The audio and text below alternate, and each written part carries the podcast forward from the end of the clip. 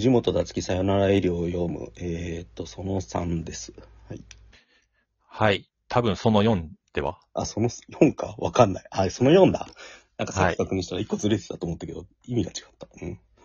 はい。すいません。えー、まだ喋りたいことで言えば、はい。えっ、と、まあ、何間さんがこれ読んだ時に俺が好きそうだと思ったっていう、岡島さん、むしろ岡島さんだと思いましたよ、俺は。これですよね。いい迷惑だろうけど。あの、俺が思い思ったのは、ニュース的ノスタルジーをすごい思い出したんですよね。映画で。うん。広末涼子が主人公、主人公というかヒロインの映画なんですけど、まあ簡単に内容を説明すると、えっ、と、男の子とボーイミツがあるものなんですけど、男の子と橋の上で出会って高校生の男女が、えー男の子は映画をずっと作ってるんですよね、自分で。で、えっ、と、その男の子はそういう絶望的な映画をうん。残して、うん。えーオーストラリアに行ってしまうんですよ。うん。うん。で、それで残された映像を見て、こんなに男の子が絶望してたのかっていうのを知った広瀬が、うん勝手にハッうんいろいろ診察とか加えてハッピーエンドに作り変えて男の子に送るんですよね。うん。で、したら男の子はその勝手に作り直されたハッピーエンドの映画を見て救われてうん。終わるっていう話はい。なんです。俺はこれすごい大好きで、うん。まあ要は女の子に救われたいっていう話なんですけど、願望が投影されてる。でもこれに関しては、その、えー映画作ってるのは、うん。えー映画作らされてるんですよね、その、うん。お母さんとかエリに作らされてるんですよはいはいはい。この子自身がクリエイターであるっていう自覚とか特にまあ最後までないんですよね。うん最後に持ったかぐらいのことで。はい。うん。で、えー さっき言ったように、えー、ニュース的ノスタルジーの場合は、映画を勝手に広末にハッピーエンドに作り直されて救われて終わるんですけどう、ん。その、さよならエリの場合は、うん。ずっと自分一人で編集繰り返してて、うん、ラストに行くまで、ラストもまあまあ救いなくて、その、うん。他他者の指示じゃなくて、うんまあ、自自身のクリエイティブを大事にしますよっていうところの一歩踏み出して終わるみたいな 感じかなと思って。なだからなんかまあ DVD 作ってたじゃないですか。はい。うんあの時に最後に大爆発みたいにいっぱい入れてたじゃないですか。え？大大アイアイドルニューシングだっけ、はいはい。あの DVD 作っててさ、最後になんかギャグじゃないけどさ、なんか。ああ、俺のコントとかね自分のラップとかさ、なんか。はい。あれがなんか大爆発の感じですよね、この映画におけるさ。この漫画における。わざわざ台無しにする感じがすげえ似てんなと思ってさ。ああ、なるほどね。でも台無しにしてるけど、その人の美学ではしょうがないんだよな。うんそう、だから俺はなんか無自覚に作ってたんじゃなくて、ほんと中高ぐらいからずっと VHS とか、うんはい家のハイエイトのカメラとかで撮って、うん編集してっていうのを延々繰り返してずっと映像を作ってたんですよ。うんはい。なんで、なんか、そう、主人公のには感情移入っていう感じじゃなかったですね。それよりも、たつきがこれを書いたってことの方に感情移入してるっていうう。ん。終わらない映画を延々編集し続けるってなんかすげえですよね。でもなんかそれ、どっかでも完備でもありますよね。そうです。なんか、えっ、と、ママット動画ってあるじゃないですか。はいはいはいえっ、と、要はありものの映像を切り刻んで作るみたいな。俺、それをテレビ番組で、とある番組で作ってたことがあって、あれは本当に終わらない編集でしたね。うん。もう何がおもろいのかよくわかんなくなってくるみたいな。さらっと書いてるけど、このなんかその、なんか青春時代が終わった後も書いちゃう感じがすげえ面白いですよ。俺、それを大学のあうんの映画サークルだったんですけど、うん。あの、上映会で流しましたからね、文化祭で。ゆうたでも、笑ってましたよ。笑いに落としどころがあったんだ。そうそうそう。自分で、その大学当時の診察で、うんあの、短編撮ったりもしたし。うん。はい。別にそんな俺映画愛はないんですけど、まあね映像は好きですけど。たつきもあるのかわかんないですよね、でも本当に。え映画みたいのが。執着はすごいですよね、本当映画見るっていうことに対しての。うん。なんかが違うんだよな、でも。うん。この作品でどう、どういうふうに捉えられると思います？まあ、まあ出てから数日、うん。今日火曜日かい。や、なんか、ルックバックがあってタコピーがあったじゃないですか。タコピーの現在が。ああいう漫画増えると思ったんですよ。なんか、い一巻とかに上下巻で完結して、完成度高い作品出すっていうのが。うん。でも、いきなり200ページ書くって、果たして藤本達樹以外の漫画家にできるんだろうかって、ちょっと考えちゃって。うん。いや、このクオリティはね、うんクオリティ、まあもちろん集団で書くとかいろいろやりようはあるんだけど、なんか、うん。うん。ちょっと独特ですよね、この手法っていうか。うん。読み切り書いていいよって言われて200ページ書きましたっていうさ。最初に考えたら本当、こういう場を与えられた時に俺はじゃあ書けるのかって考えたんですよ。なんか漫画家だったとして。うん。うん。多分それ多分今漫画描いてる人みんな考えたと思うんですけど、なんか。どうでしょう誰がこういうのできるんでしょうね。鳥山明なら許されるんだろうな。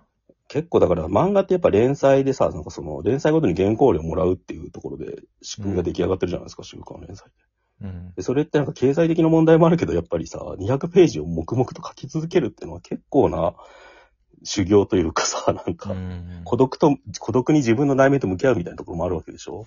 うん。うん、それ、他の人ができんのかなって考えると、うん。うん、どうなんだろうって、まあ、増えるとは思うんですけどね、こういうのが。うん。明らかにバズってるし、うん、話題になってるんで。うんあ、でもなんか、月が2本やっちゃった後にやるのはしんどいだろうなと思うんですけど。そうですね。まあ、結構でもこの作品の書き方で独特だから、うんアシスタント結構募集してたじゃないですか。はいはいはい。で、背景書く仕事が結構分量的に多いですよね。うんまあもちろん、あの、ネームが一番大変だとは思うんですけど、うん。うん背景結構任せられるんだったら、で、同じ背景多いし、ううん、ん。そうですね。とかもあるから、200ページって言ってもあれかもしれないですよね。うんうん。うん、で、アシスタント志望でやってきているから、ちょっとその人たちの、とのコミュニケーションも楽しそうですよね。あ の、ああ、そうですね。いや、あの、で、長山小春のアカウントの方で、うんうん。あの、い妹のふりしてる本、作者本人のアカウントなんですけど、あの、アシスタントの名前挙げてありがとうございましたって書いてましたね、この間。うんうんよかったって感じですまあそうですね。だから映画だったらエンドロールで出せるけど、漫画だとないっすもんね、アシスタントとかね。単行本なら書けるけど。あでしょうね。うんうん。どうなんでしょうね、これ。どこまで、やっぱルックバックほど評価、そんなに上がらない気はするんですけど。あとやっぱ、フェイクドキュメンタリーの手法でやってるから、転用がちょっと、これ真似するのって結構難しいから、これ一個で消えちゃう可能性はありますね。この手法で撮る、書くってやり方は。ルックバックの方がやりやすいのかもしれない。うん。転用が。うん。だからやられてないことをやったっていう、その単純に作風というか、この手法。200ページの実験作ですよね。だからやっぱりどうやったら。うんうんうんその辺がなんか間口が狭くなっちゃう可能性はありますね。うん。なんか漫画表現にすげえこだわるのが、はいはい。まあ、4コマざーっと続けていって、うんなんかエモーショナルなところ、うんなんか、えっ、と、全部は全部はそうじゃないんですけど、うん。えっ、と、エディと旅行行ったりするじゃないですか。はいはいはい。そこが2コマになってるじゃないですか。はい。これがなんか記念撮影的なものばっかりだから、これは写真写真、だなとは思いましたね。うんうん。動きがないというか。うん。うんで、ぶち泣かしてのところで泣かせるっていう、はいはいそういう普通のことも全然できるけど、うん。ここで終えればだっていう感じでしょ、だから。うん。ピースマークで終わらせれる。そうそう。もうこんなことは全然できるよって感じになってますよね。そ うこれこなれてますよね。うんうん。セリフで言うとさ、お父さん、ちょっとずずれちゃうけど、やっぱ、お父さんが言ってるファンタジーを一つまみ入れちゃうんだよねってのが多分、たつきのことですよね。うん。で、もう一個はさ、お父さんが言ったなんか、その、作ってる側も傷つかなきゃダメなんだよみたいな話をするじゃないですか。なんだっけ？うん。うん、なんか、見てる側を傷つける、表現っていうのはき傷つけちゃうんだから、作ってる側もちゃんと傷つかなきゃみたいな。そうじゃない、フェアじゃないみたそいうな。そうそう。あれがなんかルックバックを得た、なんか本人のなんかセリフ、せなんですか、答えみたいに感じはしますよね。だから、うん結構やっぱ地続きっていうか。そう、だから短編集で過去を振り返って、うんこのルックバックとさよならエリで現在、うん。ちょ、ちょ、ちょい角度現在描いて、うんファイヤー、えっ、と、チェーンソーマン2部うん。に行く、この感じ、うん2部どうなんだって本当に思いますよね。うん。ちょっと想像がつかない。予想できます？なんか。え、でも一回ちゃんと漫画に戻ってきてほしい気がする。なんか。普通に漫画に戻るとデンジ君が何かするみたいな、なんか悠々白書の序盤みたいなさ。なんかエンターテインメント性は絶対高くはなるとは思うんですけど、一話完結のもちろん探偵ものぐらいのテンションのやつを、なんか、時々面白い手法で描くぐらいに落とし込んでほしい。この実験的なことがずっと続くと、やっぱりちょっと離れちゃう気持ちがって感じはしますね。そうですね。実験はなんかなさそうな気はしますけど。それこそ、なんですかね。映画の的な手法じゃなくてキャラクターに一回戻るっていうか。うん。そっちの方がいいのかなっていうのは、なんか、ここまですごいの見せられちゃうと思いますね。うん。あさっきのセリフなんですけど、なんか創作って受け手が抱えてる問題に踏み込んだり笑笑わせたり泣かせたりするもんでしょ。作り手も傷つかないとフェアじゃないよね、だね。うん。それをだから、このセリフもう一回言っとくっていうのもすごいです。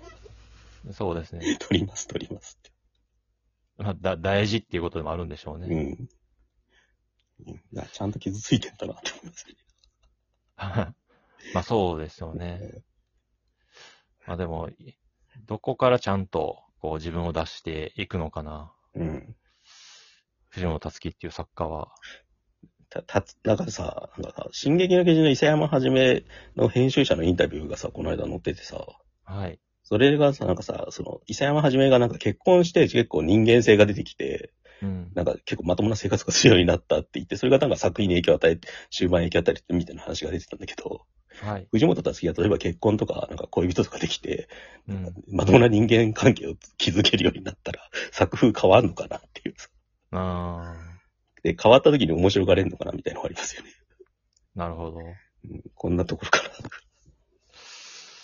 そうですね。はい、でも結構だから、うん、衝撃を与えてるんだけど、感想を漏らしづらいみたいな状態、今、現時点はなってますね。だこれから考察系の人たちがどんどん出てきて、それで解釈が一定して、またバズるかもしれないですけど。そうですね。